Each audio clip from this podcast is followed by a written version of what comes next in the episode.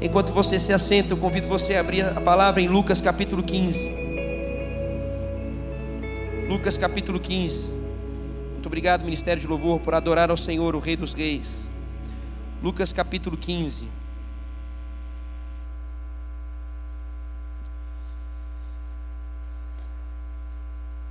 Nós, há dois sábados atrás, nós falávamos sobre esse texto. Eu quero ler esse texto novamente, porque há dois sábados atrás nós falávamos nesse texto na perspectiva do irmão mais velho. E nessa noite eu quero conversar com cada um dos amados irmãos aqui neste lugar, essa galera celestial, acerca do irmão mais novo. Também dessa mesma forma eu quero saudar a toda a galera da ABU, a equipe que está por ali, está por trás. Cadê a galera da ABU? Levanta a mão aí. Uau, Deus abençoe vocês. Vamos aplaudir o Senhor por essa galera abençoada. Deus continue enchendo o coração de vocês. Obrigado por vir aqui cultuar ao Senhor junto conosco. Glória a Deus pela vida de vocês. Lucas capítulo 15, do versículo 11 ao versículo 24, nós vamos ler a palavra do Senhor reverentemente, como ele merece. Diz assim então a palavra do Senhor: E disse: Um certo homem tinha dois filhos. E o mais moço deles tinha, o mais moço deles disse ao pai: Pai, dá-me a parte dos bens que me pertence. E ele repartiu por eles a fazenda. E poucos dias depois, o filho mais novo, ajuntando tudo, partiu para uma terra longínqua e ali desperdiçou os seus bens, vivendo dissolutamente. E havendo ele gastado tudo, houve naquela terra uma grande fome e começou a padecer necessidades. E foi e chegou-se a um dos cidadãos daquela terra, o qual mandou para os seus campos a apacentar porcos. E desejava encher o seu estômago com as bolotas que os porcos comiam, e ninguém lhe dava nada. E tornando em si, disse: Quantos jornaleiros de meu pai têm abundância de pão, e eu aqui pereço de fome? Levantar-me-ei e irei ter com meu pai, e dir-lhe-ei: Pai, pequei contra o céu e perante ti. Já não sou digno de ser chamado teu filho, faz-me como um dos teus jornaleiros. E levantando-se, foi para o seu pai. E quando ainda estava longe, viu o seu pai, e se moveu de íntima compaixão, e correndo, lançou-se-lhe ao pescoço e o beijou. E o filho lhe disse: Pai, pequei contra o céu e perante ti, e já não sou digno de ser chamado teu filho. Mas o pai disse aos teus servos: Trazei depressa a melhor roupa, vestilho, e ponde-lhe um anel na mão e alparcas nos pés. E trazei o bezerro cevado, e matai-o, e comamos, e alegramo-nos. Porque este meu filho estava morto e reviveu, tinha se perdido e foi achado. E começaram a alegrar-se. Senhor, mais uma vez eu clamo que a tua palavra continue a nos dirigir neste lugar e teu Espírito Santo nos alinhe, nos ajuste aqui. E o temor e o tremor no nosso coração permaneça, Senhor, para que assim a devoção seja fruto daqueles que desejam permanecer sensíveis ao teu Espírito neste lugar. Conduz mesmo, Senhor, cada um de nós aqui diante da tua presença, em nome de Jesus. Amém e amém. Vira para o querido que está do seu lado e diz assim: Eu quero ouvir o meu Senhor, não me atrapalhe. Não mexa no seu celular, e nem puxe conversa. Deixa eu ouvir o meu Senhor. Bom, queridos, eu quero lembrar a você que as três parábolas que nesse capítulo estão escritas, elas registram o tema proposto ah, para então Lucas compartilhar. Está falando sobre a ovelha perdida, a dracma perdida e o filho perdido.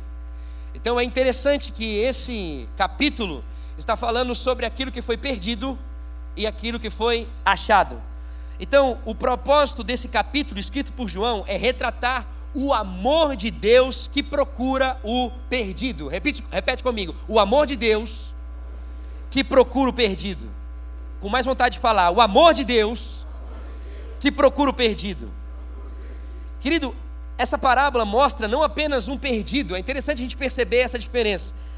Ah, as outras parábolas, como a da ovelha da dracma, é, é uma que se perdeu, uma ovelha que se perdeu e uma dracma que se perdeu. Agora, essa parábola ela mostra dois perdidos. é interessante que aquele que estava dentro de casa estava perdido, e aquele que estava fora de casa estava perdido. Os dois estavam perdidos. Não existe uma circunstância aqui de que um seja exemplo para o outro. Os dois estavam perdidos.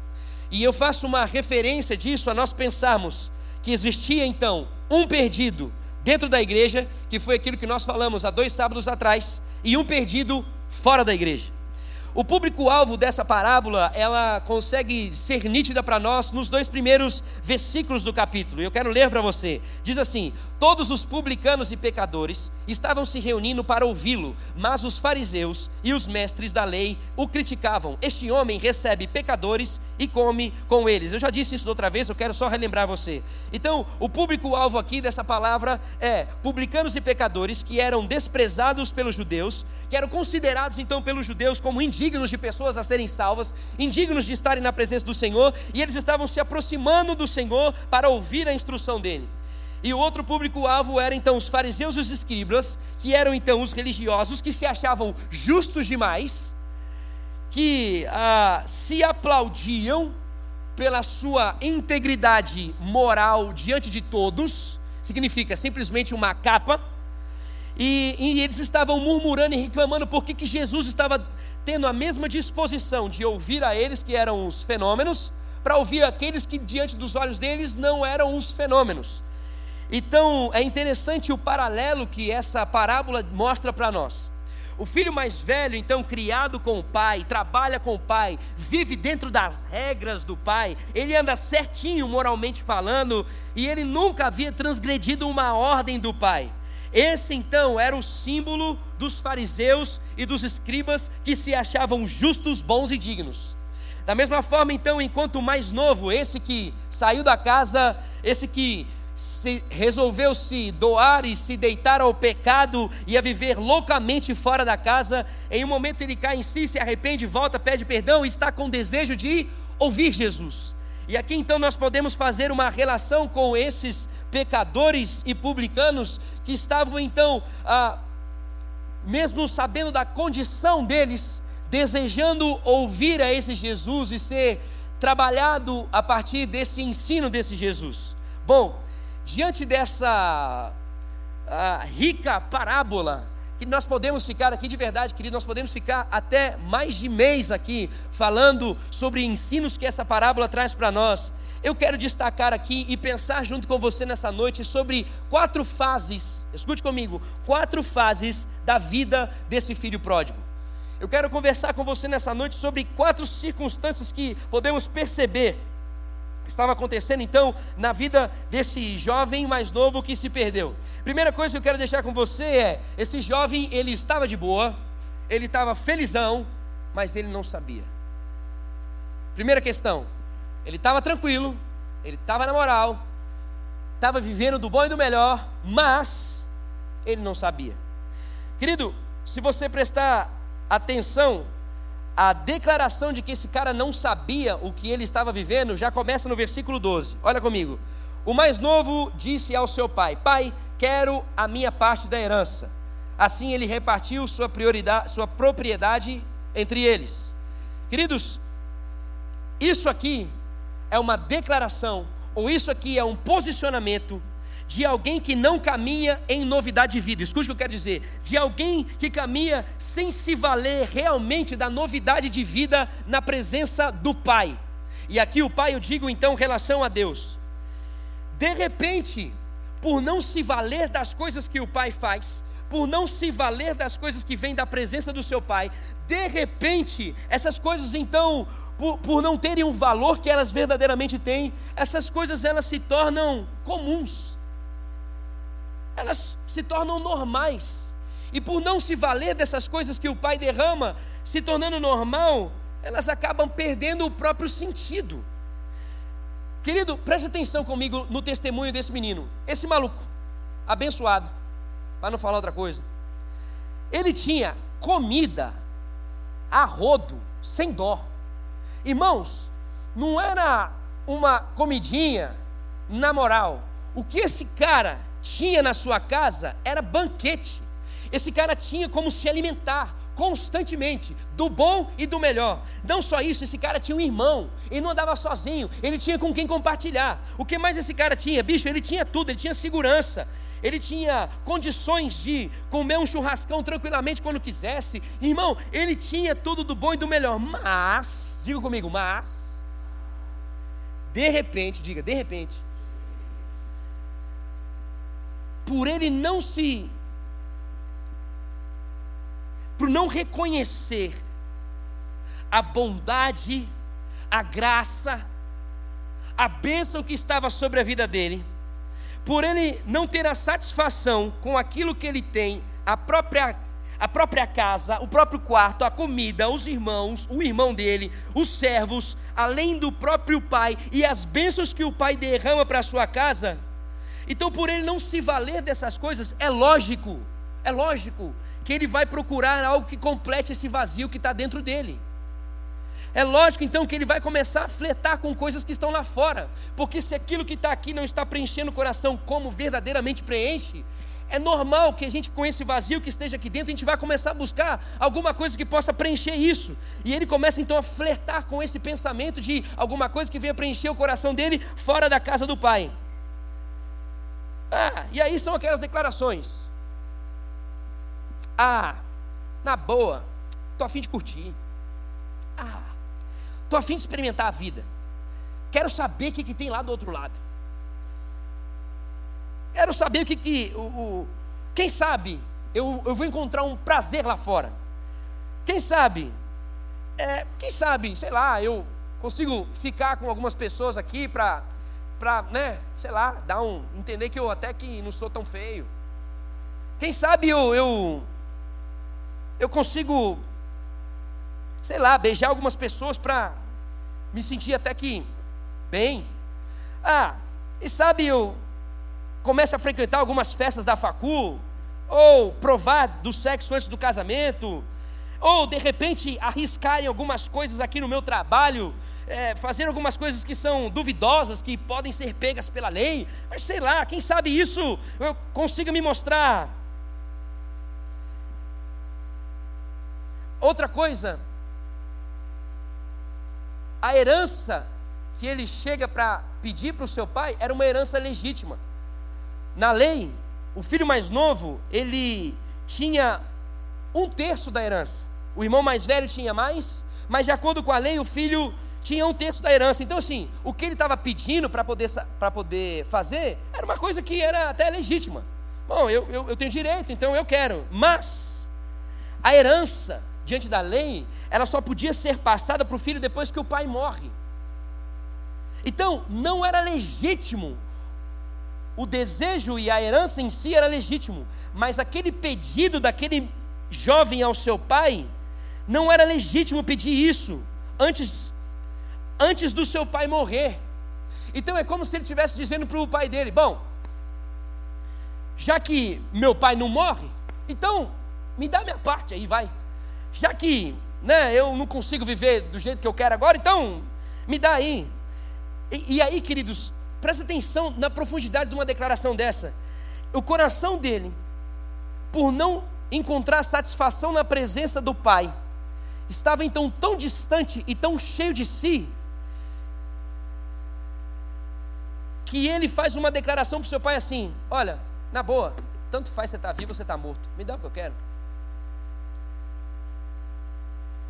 Esse é o fruto de quem não dá valor à presença do seu pai, de quem resolve romper com um relacionamento saudável com o seu pai. Sua vontade tem mais valor do que qualquer outra vida, e aí eu quero dizer isso e aplicar isso aqui. Essa reação dele, essa diminuição do valor da vida, ela acontece quando não existe um relacionamento real com Deus. Escute, esse jovem, e podemos pensar em nós aqui neste lugar, todas as vezes que nós começarmos a romper o nosso relacionamento com Deus, então a nossa vontade terá um valor maior do que a presença de Deus. Os nossos anseios serão maiores do que as instruções acerca da presença de Deus. Nós vamos diminuir o valor da vida. Todas as vezes que se rompe o relacionamento com Deus, a gente diminui a percepção do valor da vida. A gente faz declarações como esse filho fez: não importa se você está vivo ou não, eu quero viver o que eu quero, como eu quero, aonde eu quero. Não importa como você vai ter que fazer para me dar o que eu quero, eu quero o que eu quero e isso é agora. E aí, queridos, para onde esse jovem vai? Ele vai para um país distante. Por quê, querido? Porque com certeza ele não quer que ninguém investigue ele. Ele não quer que ninguém fiscalize ele. Ele não quer que ninguém chame a atenção dele. O lugar onde ele, ele, ele quer estar em um lugar onde ele não quer passar por alguma correção. Um lugar em que ele se sinta livre para poder fazer o que ele quer e o que ele deseja. E aí, queridos, esse é exatamente um caminho de rebelião que acontece também dentro da igreja. A pessoa começa a ir dentro da igreja para um lugar distante. A pessoa começa a ir, e aí e você fala assim, mas como Igão ir para um lugar distante? Tranquilo, irmão. Dentro da igreja, começa a pegar o celular e começa a acessar as redes sociais. Dentro da igreja, ele, ele está aqui com os amigos, mas ele não se aproveita do banquete da presença do Senhor. Ele está aqui, ele está aqui, mas ele está longe, a tal ponto de não conseguir celebrar com os outros irmãos a bênção da vida cristã. E por não conseguir celebrar a bênção de viver em Cristo Jesus, ele procura fugir. Querido, ele está dentro da igreja, mas não é feliz com o que Deus tem para ele. E aí, queridos, na boa, eu vejo daqui os semblantes de muitos jovens aqui.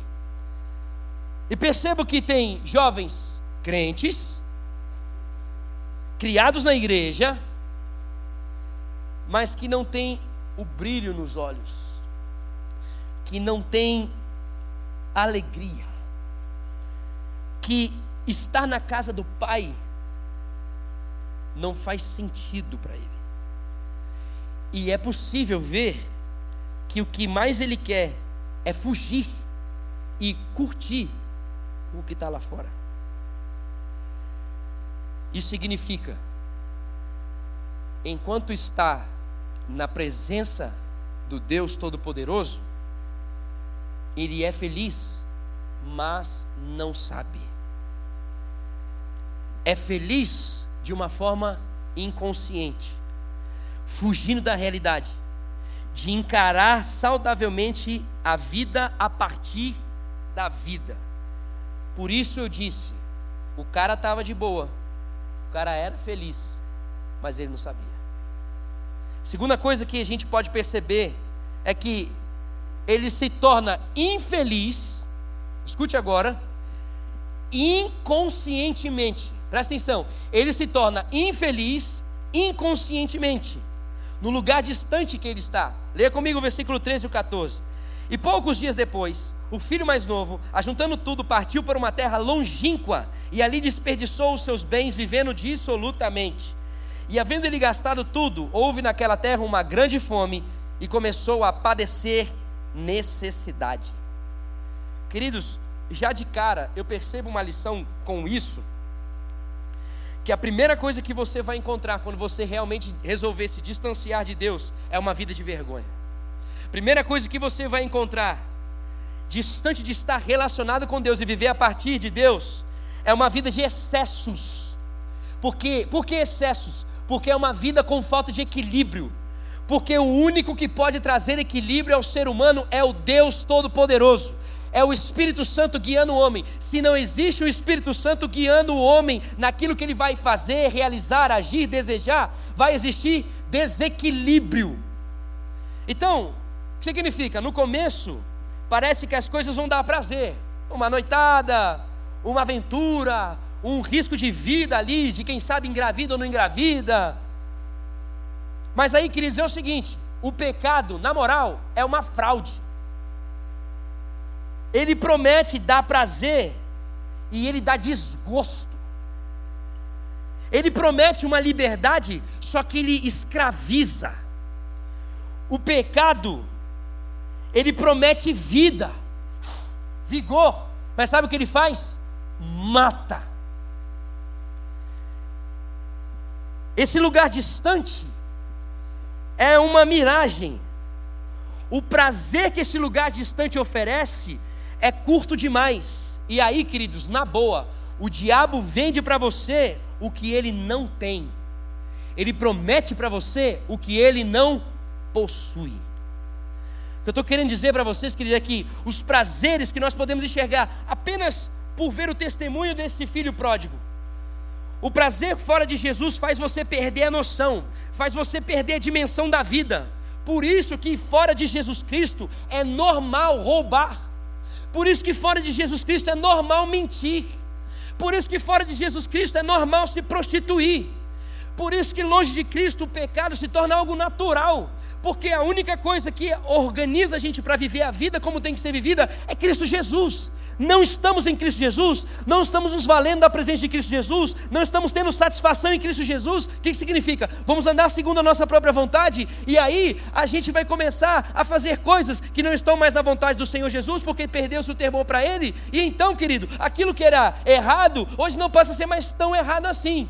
Quando a gente pensava antigamente, falava assim, cara, eu não estou afim, porque isso não, isso não vai edificar, isso não vai abençoar o Senhor, isso não vai engrandecer o meu Deus. Antigamente a gente pensava assim, mas se de repente a gente rompeu o nosso relacionamento, nosso relacionamento com Deus, a gente resolveu se afastar, o que acontece, querido? Ah, acho que não é também tão, né?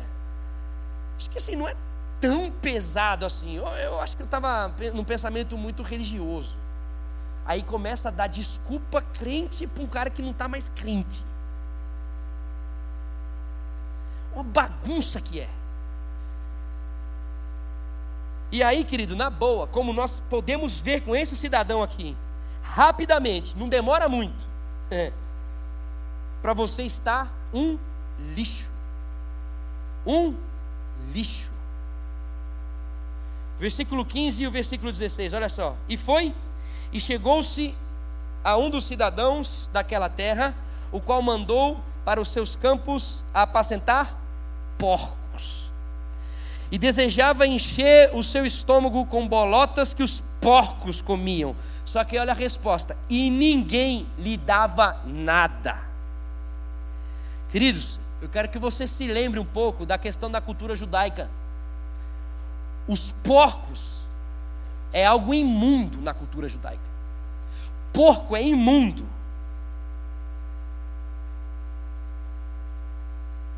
Eles não comem ou não comiam carne de porco. Significa o que, querido? Raramente existia um cultivo de porco. Presta atenção nisso. Agora, como mais um fato registrado aqui, a alegria sem Deus, ela é passageira, dura pouco, e longe de Deus, preste atenção, a única condição de se viver é de forma miserável, semelhante a como os porcos eram tratados. De qualquer forma, isso aqui é imundo. Queridos, olha só a doideira. Sem Cristo, o que acontece? Nem mesmo o alimento que era dado por. Irmão, presta atenção. Se o porco é algo desprezado, imagina que tipo de comida é dado para um porco que é desprezado. Agora, presta atenção: nem o alimento que era dado para porco davam para esse cara.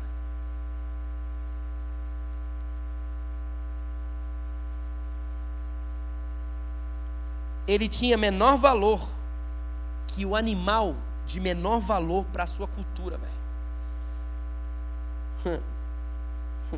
O texto mostra para mim e para você que andar segundo a nossa vontade é comer colher do pior que existe. Romper o relacionamento com Deus é viver de forma degradante. Hoje é apenas um rolê. apenas uma conversa, trocar uma ideia, ah, apenas um gole, apenas uma, uma mentirinha, pô, tem que passar na prova aqui. Se eu não fizer essa aqui, se eu não der uma, sei lá. Bom, aí se torna apenas uma. É, só uma é só uma festa da facu, vai. Não, é uma, uma, uma, é simples, é uma comemoraçãozinha, sei lá. É um negócio lá da facu. Aí se torna é apenas uma foto aparecendo algumas coisas. Não, eu tô aqui, assim, tá, o corpo ele foi feito por Deus, né? Então, sei lá. Aí, isso é hoje. Amanhã, isso rompe e vira um banho de lama.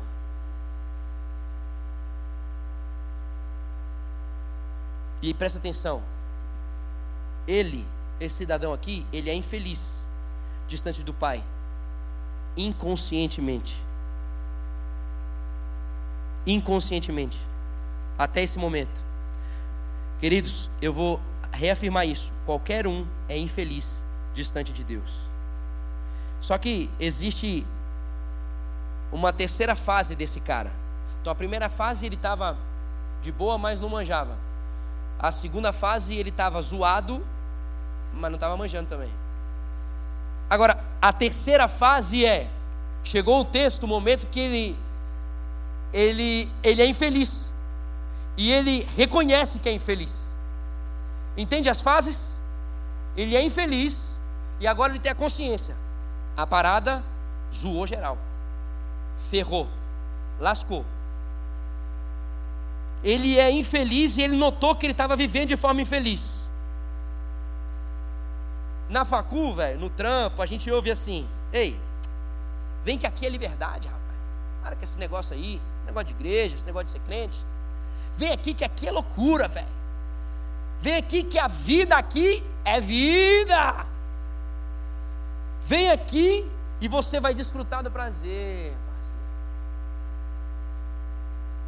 E aí, quando a pessoa então, diante dessas declarações, toca, vê ouve, entra.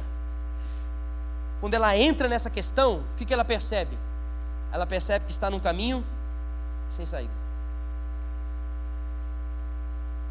Então ela começa a ter certeza que ela é infeliz. E ela sabe que nesse momento o pecado é que está torturando a consciência dela. O pecado que está esganando a consciência dela.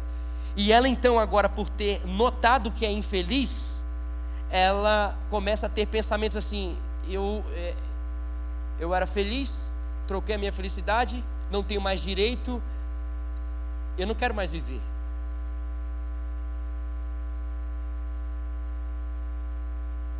Queridos, quantos estão assim, infelizes, estão conscientes que estão infelizes? Presta atenção. A primeira fase o cidadão era feliz inconscientemente. Segunda, a segunda fase, ele era infeliz inconscientemente. A terceira fase, ele era feliz, consciente, porque ele estava sendo, vivendo um esganar. E essa é a quarta e a última fase. Ele se torna feliz, escute isso, feliz, consciente de voltar para o seu pai momento que esse cidadão consegue respirar em meio à imundícia que ele estava vivendo, é quando ele consegue ter a consciência de voltar para o seu pai. Leia comigo o versículo 17, a partir do 17. E tornando em si, olha isso, disse: Quantos jornaleiros de meu pai têm abundância de pão, e eu aqui pereço de fome. Levantar-me-ei e irei com meu pai e dir-lhe-ei: Pai, pequei contra o céu e perante a ti. Já não sou digno de ser chamado teu filho. Faz-me como um dos teus jornaleiros. Ei, se liga aqui, ó. O texto diz: Se ele caiu em si, se o texto diz que ele caiu em si, então significa que ele estava como? Que condição antes? Pode dizer, irmão, sem medo. Se o texto diz que nesse momento ele caiu em si, significa que antes ele estava fora de si. Mais uma vez, reforçando intensamente aqui, a vida fora de Cristo Jesus, a vida sem ser conduzida por Deus, a vida sem ser a partir de Deus, é uma vida fora de si. A pessoa que está querendo viver longe da caminhada com Deus, com certeza, quando ela está nessa condição de desejar viver fora de Deus, ela com certeza está fora de si. É preciso urgentemente uma resposta para ela, que é o que, querido? Voltar para o seu pai.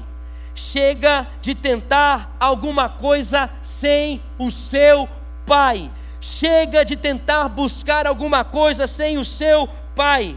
A alegria está em Deus. A alegria está em estar na casa de Deus, na presença de Deus, porque nele o texto diz que existe plenitude de alegria. Agora presta atenção. Duas ações aqui são nítidas para que essa libertação aconteça. Primeiro o filho se ligou, opa, meu pai. Segundo, ele agiu. Por que, que é interessante a gente pensar nisso, querido? Porque na boa, velho, tem muita gente que se liga, mas não age. Ah, ah, irmão, ó, na boa, velho, eu tenho que mudar, mano. Ó, irmão, realmente, não dá, velho. Ó, vou falar pra você, não dá. Sem Deus, dá não. Ó, Igão, vou dizer um negócio pra você, velho. Sem Deus não tem, não tem, tem como, velho. Ó, na moral, você tem razão, velho. Tem razão. Tá, e aí? Não, tamo aí, né, velho? Vai no processo. Na semana que vem a gente, a gente faz valer.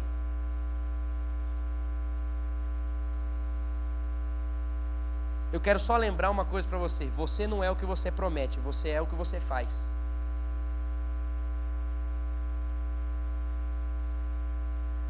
Não adianta você ficar declarando, declarando, declarando e você não, não ser isso que você está declarando.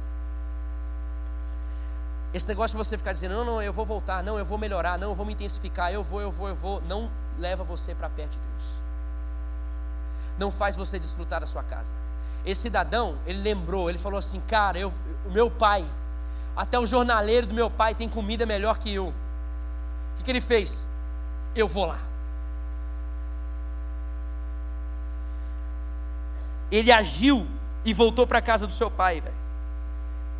Irmão, ele, ele no versículo 18 de, mostra para a gente que ele fica ensaiando o discurso porque ele não tem expectativa de ser recebido dignamente. Então ele ficou ensaiando: eu vou chegar para meu pai, eu, eu vou pedir perdão para meu pai, eu vou dizer que então eu não sou mais filho, porque eu desejei matá-lo, porque eu desonrei ele, eu desejei não, não viver mais segundo a, a bênção dele, eu não, não desejei viver mais segundo a paternidade dele, então eu não tenho mais direito de ser filho, então eu vou voltar para meu pai para pelo menos trabalhar no trabalho mais simples do meu pai, porque quem sabe eu trabalhando mais simples eu consegui, vou ter pelo menos o que comer.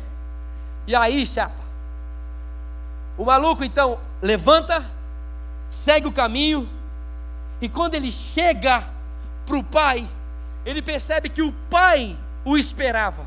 Ele percebe que o pai corre ao encontro. Ele percebe que o pai o abraça. Ele percebe que o pai o beija. Ele percebe que o pai manda trazer uma roupa nova para ele. Ele percebe que o pai manda trazer uma sandália nova para ele. Ele percebe que o pai dá um anel para ele. Ele percebe que o pai manda matar um novilho e fazer então um churrasco para ele. Ele percebe que o pai diz: Vamos, vamos celebrar. E aí, querido, você pode perguntar, mas por que o pai, querido? Porque restauração é obra do pai. Só o Pai tem poder de restaurar o que estava perdido, o que estava morto. Então, no momento que ele se levantou e disse assim: Eu vou para o Pai, o Pai então se levantou. E o Pai que foi atrás, o Pai que pegou, o Pai que mudou a roupa, o Pai que mudou a sandália, o Pai que trouxe a dignidade de volta ao anel, porque é só o Pai que faz isso. Estamos diante de um Pai que pode restaurar nessa noite as nossas vidas.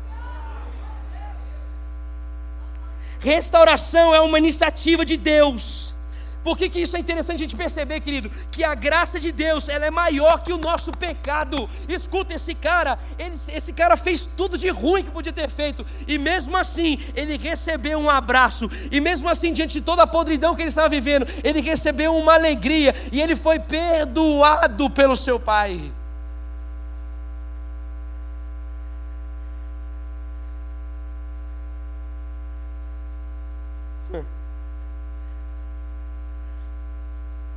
Houve uma esperança para o filho que caiu. Houve uma esperança para o filho que se desviou. Houve uma, esperança para o filho que esfriou. Fique de pé no seu lugar, por favor.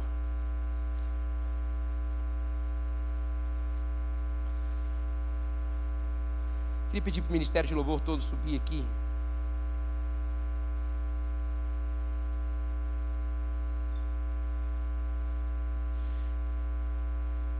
Eu vim aqui nessa noite abraçado por essa palavra.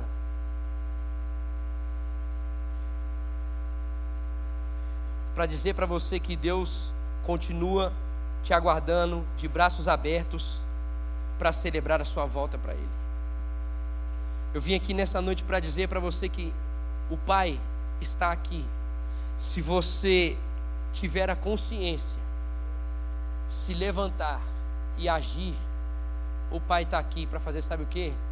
Para trazer de volta a transformação da sua vida, para purificar os seus pecados, para sarar a sua dor, para trazer honra onde a honra foi totalmente rasgada. Eu estou dizendo isso, sabe por quê, queridos? Você fala para mim, pô, Igão, isso é uma palavra top de evangelismo, né, velho? É verdade. E se alguém aqui nunca tinha percebido que o nosso Deus é assim, então você nessa noite tem a oportunidade de dizer para Ele: Eu estou aqui, eu quero você, eu quero o seu abraço, eu quero o seu perdão, eu quero a transformação, eu não quero mais viver desse jeito. Sim, isso, isso está aqui disposto. E eu reafirmo isso. Se você está aqui neste lugar, você se sente como esse filho mais novo, longe, bem longe, mas você já entendeu que existe a possibilidade de você ser feliz em um lugar de verdade, esse lugar é a presença de Deus. Então nós estamos aqui para junto com você orar. E você receber o abraço de Deus. E nós vamos orar por você aqui, se você desejar isso. Agora, segunda coisa que eu quero dizer é o seguinte: às vezes a gente está aqui dentro da igreja e a gente cai. Às vezes a gente está aqui dentro da igreja e a gente peca. Às vezes a gente está dentro da igreja e o nosso coração quer ir para longe daqui. Às vezes a gente está aqui dentro da igreja e a gente está perdido. E o que eu quero dizer para você é que hoje o Pai quer que você volte. O Pai quer abraçar você e o Pai quer restaurar a comunhão que Ele tinha com você. Existem pessoas aqui que viviam felizes mas não reconheciam que eram felizes. Existem aqui pessoas que então começaram a ficar infelizes, mas não perceberam que estavam infelizes. Existem aqui pessoas que estavam infelizes, reconheceram que estavam infelizes. Existem aqui pessoas que infelizes reconhecem que podem se tornar felizes novamente. E esse é o meu convite para cada um de vocês que está neste lugar. Existe um lugar na presença do seu Pai. O um lugar onde vai trocar suas vestes, vai trocar sua sandália, vai colocar um anel, vai trazer dignidade para você. Quem sabe você nunca viveu isso, e você nunca viveu isso, vou dizer uma coisa para você. Vem aqui junto porque a gente vai viver isso. Agora, quem sabe você já viveu isso e sabe o quanto está difícil o coração. Quero perguntar: você deseja esse abraço? Então é o seguinte: